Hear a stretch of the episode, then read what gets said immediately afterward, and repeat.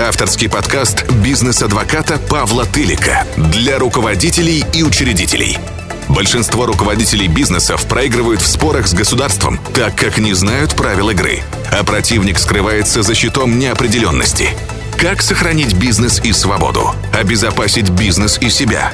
Как противостоять произволу чиновников? Как вас защищает закон?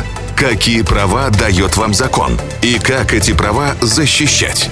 Об этом и многом другом вы узнаете, прослушав подкаст «Бизнес-адвоката» Павла Тылика. Здравствуйте, с вами на связи бизнес-адвокат Павел Тылик, и сегодня мы с вами поговорим об обыске. А предметом разговора будут являться те ошибки, которые допускают э, предприниматели, директора компаний, э, руковод... Руководители компаний, учредители и так далее. Все те, э, кто отвечают или те, которые встречают правоохранителей на пороге и не совершают э, действий.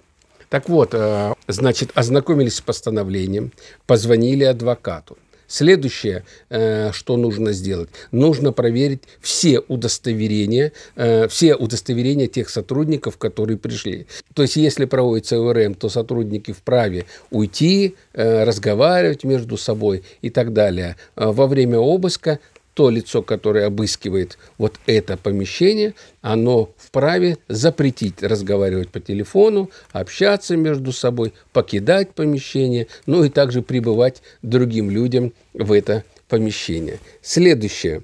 Ну и, конечно же, они вправе изымать любые предметы, которые они посчитают, что они относятся к вот э, тому делу, э, по которому, собственно говоря, они пришли. Вот. Чем заканчивается, чем заканчивается обыск? Обыск заканчивается составлением протокола, и в, этот, в этом протоколе должны быть отражены все, все то, что, так сказать, правоохранители делали. И дальше вам предоставят право ознакомиться с этим протоколом, вам дадут э, копию этого протокола, плюс к этому вы на протоколе сможете замечать, э, написать все замечания, которые вы увидели при производстве обыска.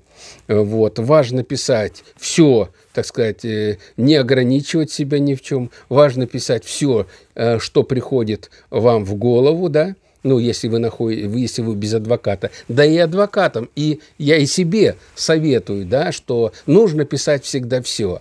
А затем, э, когда уже ты в более спокойной, все-таки это стрессовая ситуация, и стрессовая ситуация, она не только для того, кого обыскивают, но и того, э, в том числе, кто сопровождает непростое это мероприятие.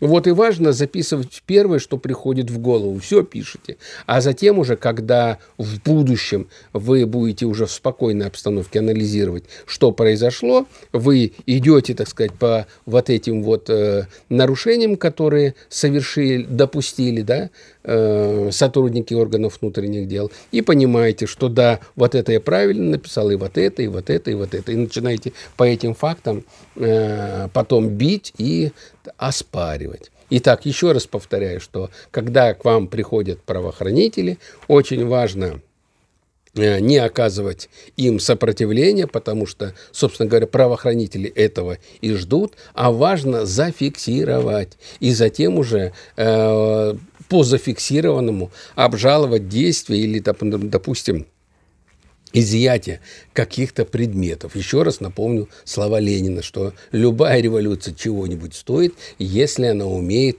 я вот здесь забыл, обороняться или защищаться. Вот и важно здесь, да, когда к вам придут, очень важно э, зафиксировать. То есть вы фиксаторы в данном случае, потому что у вас особых прав-то никаких нет. Вы не можете сотрудника схватить за рукав, вы не можете его, так сказать, э, потрясти за грудки, вы должны, так сказать, следовать закону. И еще один момент, на который я хотел обратить внимание. Могут ли сотрудники органов внутренних дел э, в, по отношению к вам применять физическую силу? Вот есть закон о полиции, и в законе о полиции есть условия, при которых э, полицейские могут применять в отношении вас силу. Вот. И э, иногда, когда сотрудники органов внутренних дел только входят в помещение, чтобы вас э, дезориентировать или дезорганизовать, да, то они могут, допустим, толкнуть вас, да, э, задеть, так сказать, умышленно плечом и так далее. То есть, ну, совершить какие-то вот такие резкие действия. Это уже называется применение физической силы. И важно это э, также зафиксировать и отразить в протоколе, потому что в будущем это может вам пригодиться.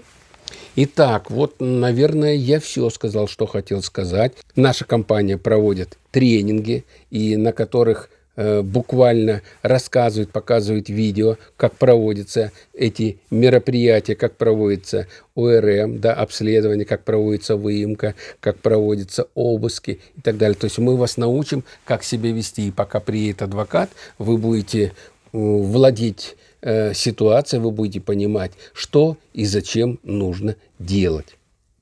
На этом у меня все. Всем удачи и пока. Желаю успеха. С вами был бизнес-адвокат Павел Тылик.